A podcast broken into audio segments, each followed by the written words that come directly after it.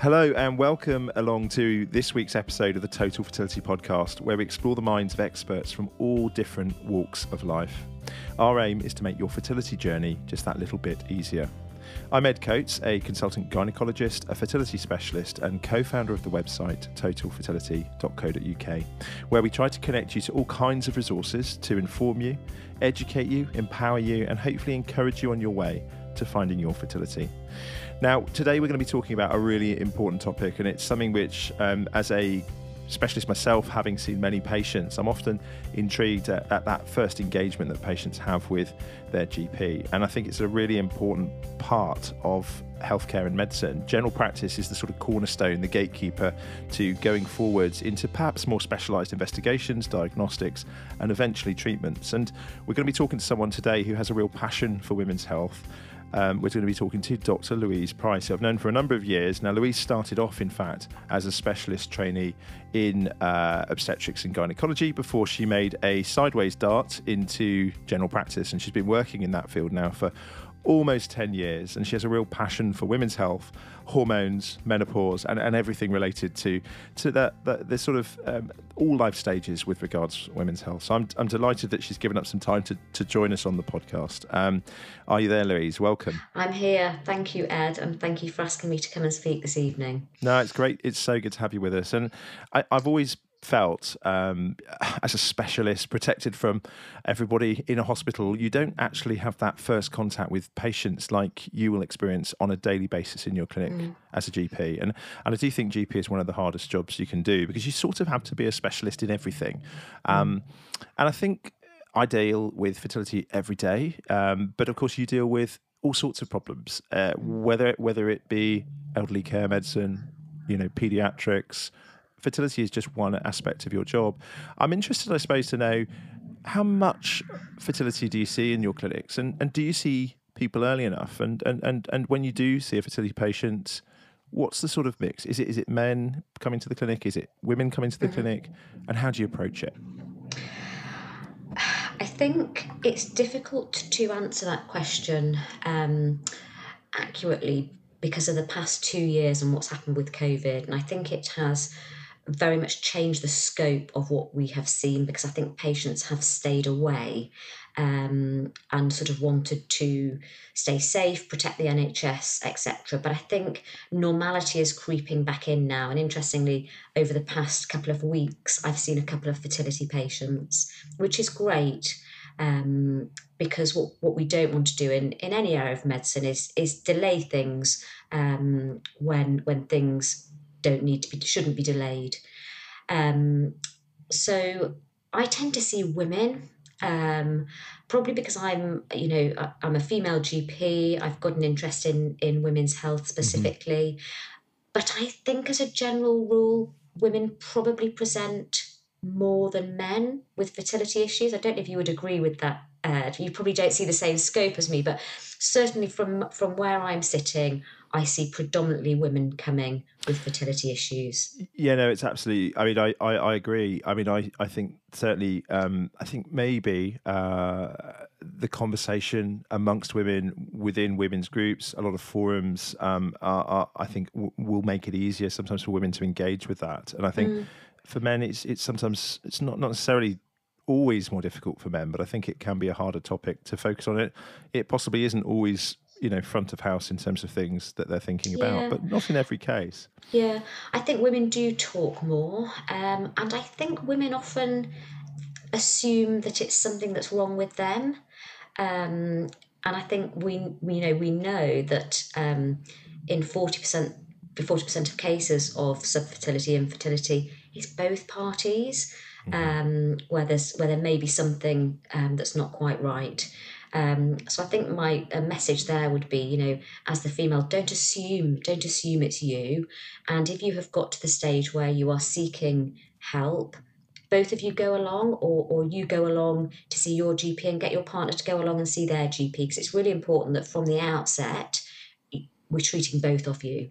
Absolutely, and I mean, you, you touch on a really important point there, and I think it, it is it is often that misconception that actually it's all always has to be the fact that it's the woman that has to be the physical issue that mm. here in, in the relationship causing the, the problem. And actually, forty percent of fertility problems are male factor, and and and it, because it's a difficult topic, it's not easy to talk about. I mean, men will maybe be less engaged initially, but not always. Um, mm. uh, it's so important that people are aware that that GPs are there not just to treat one person, but to to, to look at a couple together, mm. if indeed you are a couple. Um, yeah. You know, it's it's it's some people are looking at their fertility as individuals uh, and same-sex relationships as well. It's a it's a really important area, and I think one of the things that I've certainly seen over the years is that people are a little bit uncertain about maybe when to approach their GP, mm. um, and and and it's a it's an important area your fertility, and it's important to know when to get checked. It's a huge topic. Um, I think it's a huge spectrum, isn't it? Hmm.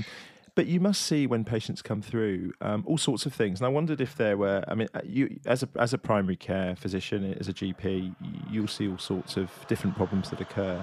Um, what what sort of symptoms and clues might you see in patients in your day to day practice, not necessarily always in a fertility setting, that that might be at the back of your head thinking, ah, that that could lead on to fertility issues. Yeah, I mean, I, I think one of the most important things to raise here are, are lifestyle factors. Um, yeah. You know, so so obesity, smoking, those are you know two huge areas that that impact on people's fertility.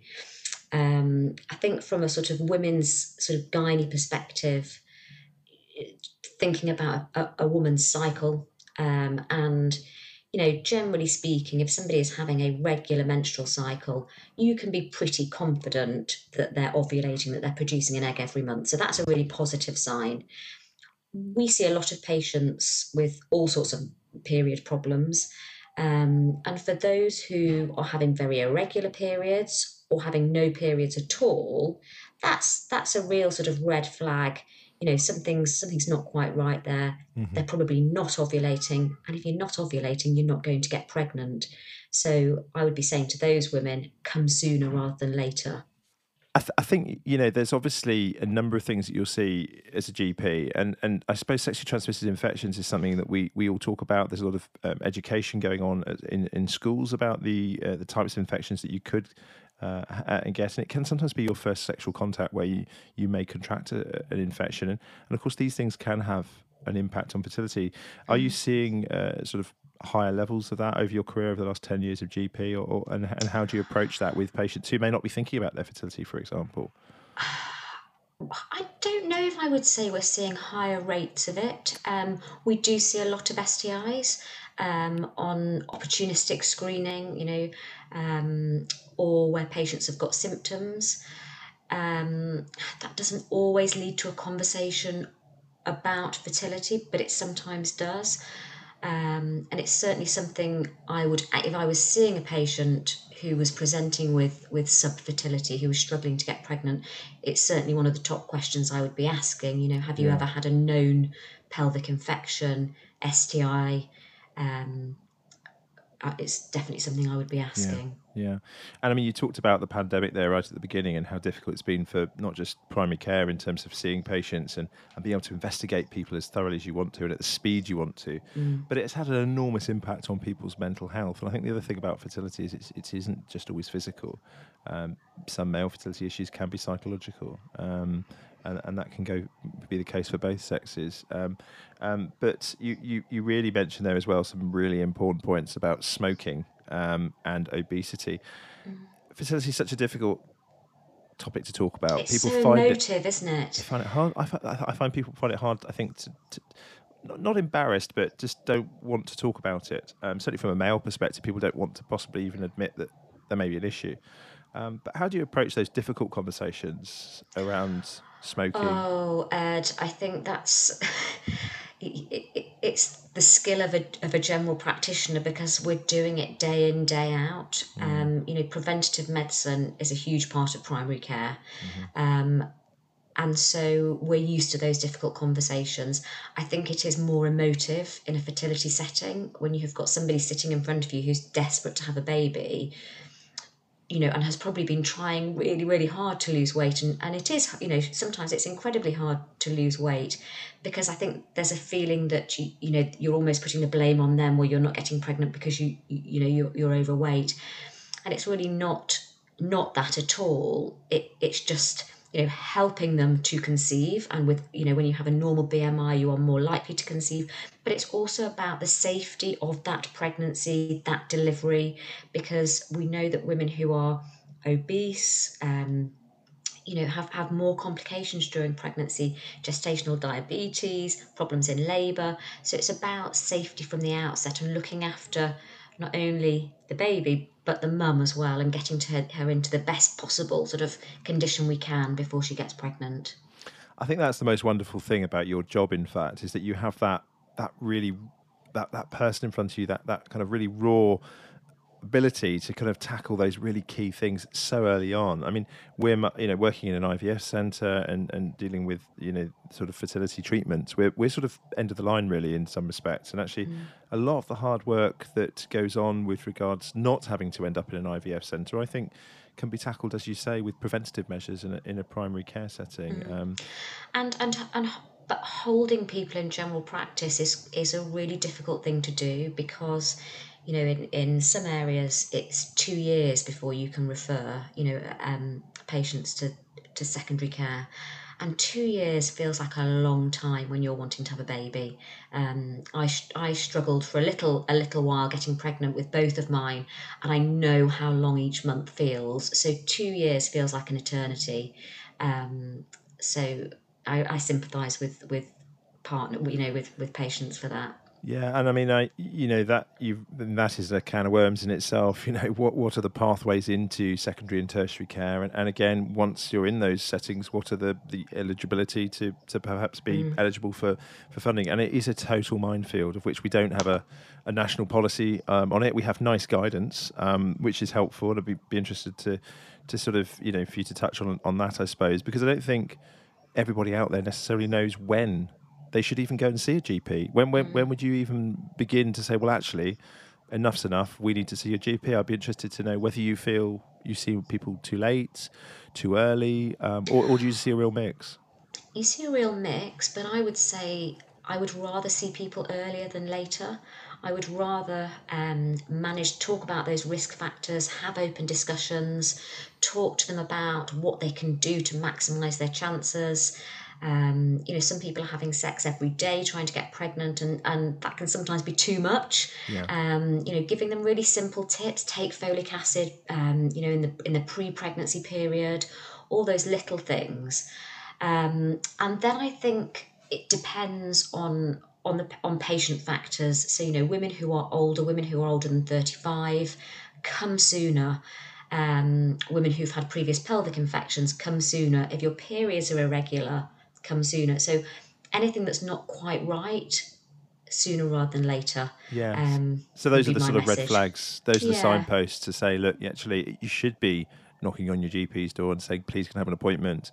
Yeah. Um, and but because because for those women, um, you don't have to wait the 12 months or you don't have to wait the two years. We can refer you earlier um, we only have to wait if if everything essentially is normal um, and and we're expecting you to get pregnant because we know that a huge proportion of patients will will conceive if they try for long enough. But if you've got an underlying medical condition where you're not producing an egg or your partner's not producing um, sufficient sperm or whatever it might be we can refer you earlier on the NHS yeah no I mean it's um it, it's so fantastic to hear that because I think that's really what we wanted to try and get across with chatting to you today because it isn't barrier after barrier. There are routes into secondary and tertiary care if you need them, um, mm. but your GP is your first place to start. Um, mm. w- anyone, I mean, a lot of people may be a little bit frightened about seeing a doctor, in fact, and actually talking to them is is the first step. What sort of tests can you do in general practice? Because obviously, I think we almost forget that as specialists in, in tertiary care, where we're doing all sorts of uh, you know more more advanced things. As a GP, you, you, don't have that. You're not able to do all those tests um, always, and it's, it's, it's tricky. But what are you, I mean, a patient coming to see you for the first time, been trying to conceive for, for maybe a year to eighteen months. What mm-hmm. what sort of things can you do at that stage to guide them and help them? so, so we would we would do the basic investigation. So we would do blood tests. Um, we would check patients' hormone levels. Um, to, essentially to check that their ovaries are working, that um, their hormones are functioning normally. Mm-hmm. Um, we would screen. We, we would screen for previous chlamydia infection. Okay. Um, and we would encourage the partner to have a semen analysis which is mm-hmm. a very straightforward thing to do and, and gives you a lot of information very easily. And do you ever get um, anybody not wanting to do that? Or do you ever have sort of situations where uh, men feel a bit sheepish about even coming to do that? I think by the time they've they've built up the courage to come and speak to us or their partner has, they're ready to do it. I, have never had I've, that's never yeah. been an issue for no, me. That's great. It's it's really um, making it accessible for people and, and realizing that they can do it without without losing face because I think that's something that's certainly come up over the years for the patients I've yeah. spoken to. And I would, you know, you said at the very beginning that the scope of general practices is very broad, and it is.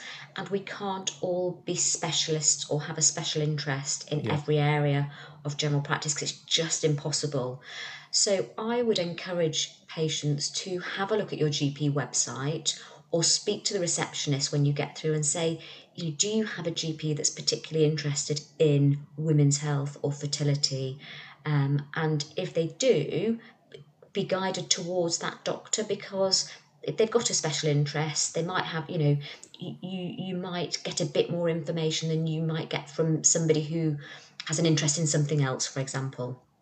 Yeah, I think that's that's really useful, isn't it? It's just sort of signpost people in the right direction. Mm. Um, I mean, one of the big concerns that we have is is is obviously getting investigated early enough, and, and for those that do, it's it's fantastic. At the moment, of course, there is a slight sort of um, bottleneck with regards to the NHS, and um, post the pandemic, it's been very, very hard, and so we're seeing a lot more patients coming directly to us. But but actually, there are routes there. GPs are open for business, mm-hmm. and the the pathways into secondary care and having investigations done in, in a NHS fertility clinic are, are still open, aren't they, uh, Louise? A hundred percent. Um, a hundred percent. We have never been closed. Our doors have always been open.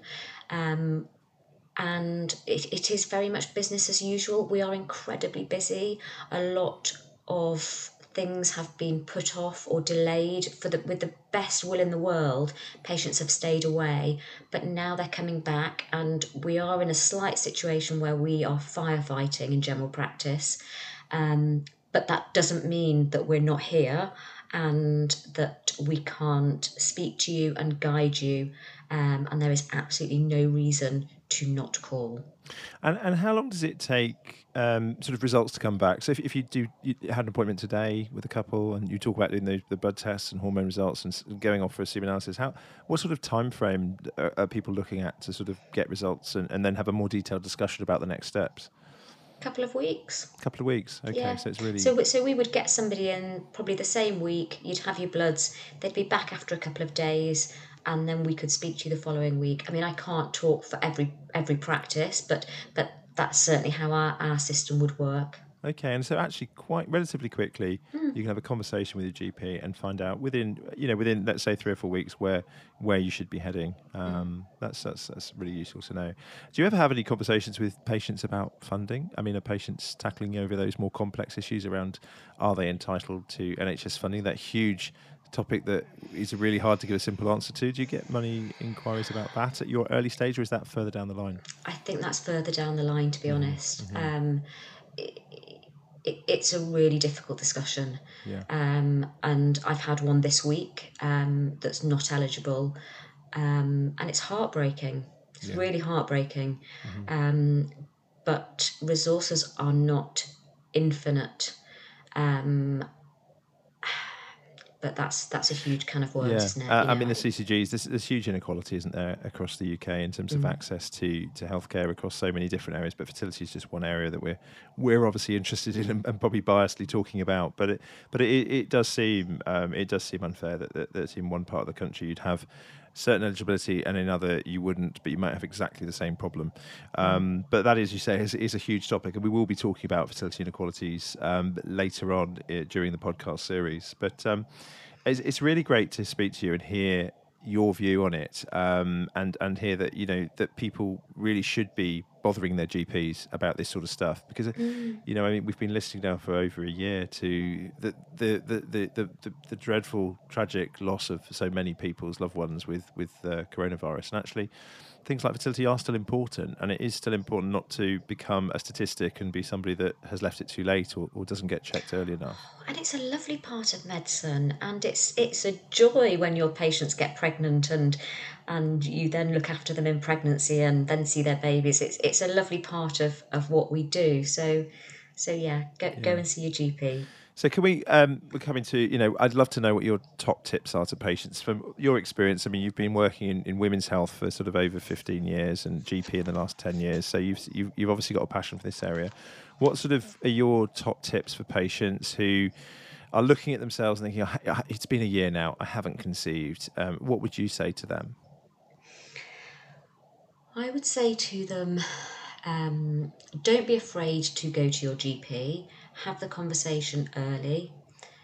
Try and speak to somebody who has an interest in the area because you might have a more um, in depth discussion that's more helpful potentially. Um, and I would say don't lose faith. Um, you know, we know that something like 85% of, of couples will conceive after a year, 92 will conceive after two years it's the odds are it's it's likely to happen. So so don't lose faith. Well, that's so good to hear. And it's really reassuring and refreshing, actually, to hear a GP with a specialist interest in this area saying, Come early, come and see us. We're open for business. We want to help you early. We want to advise you and guide you. Um, you know, we've seen and we've been hearing about coronavirus now for well over a year.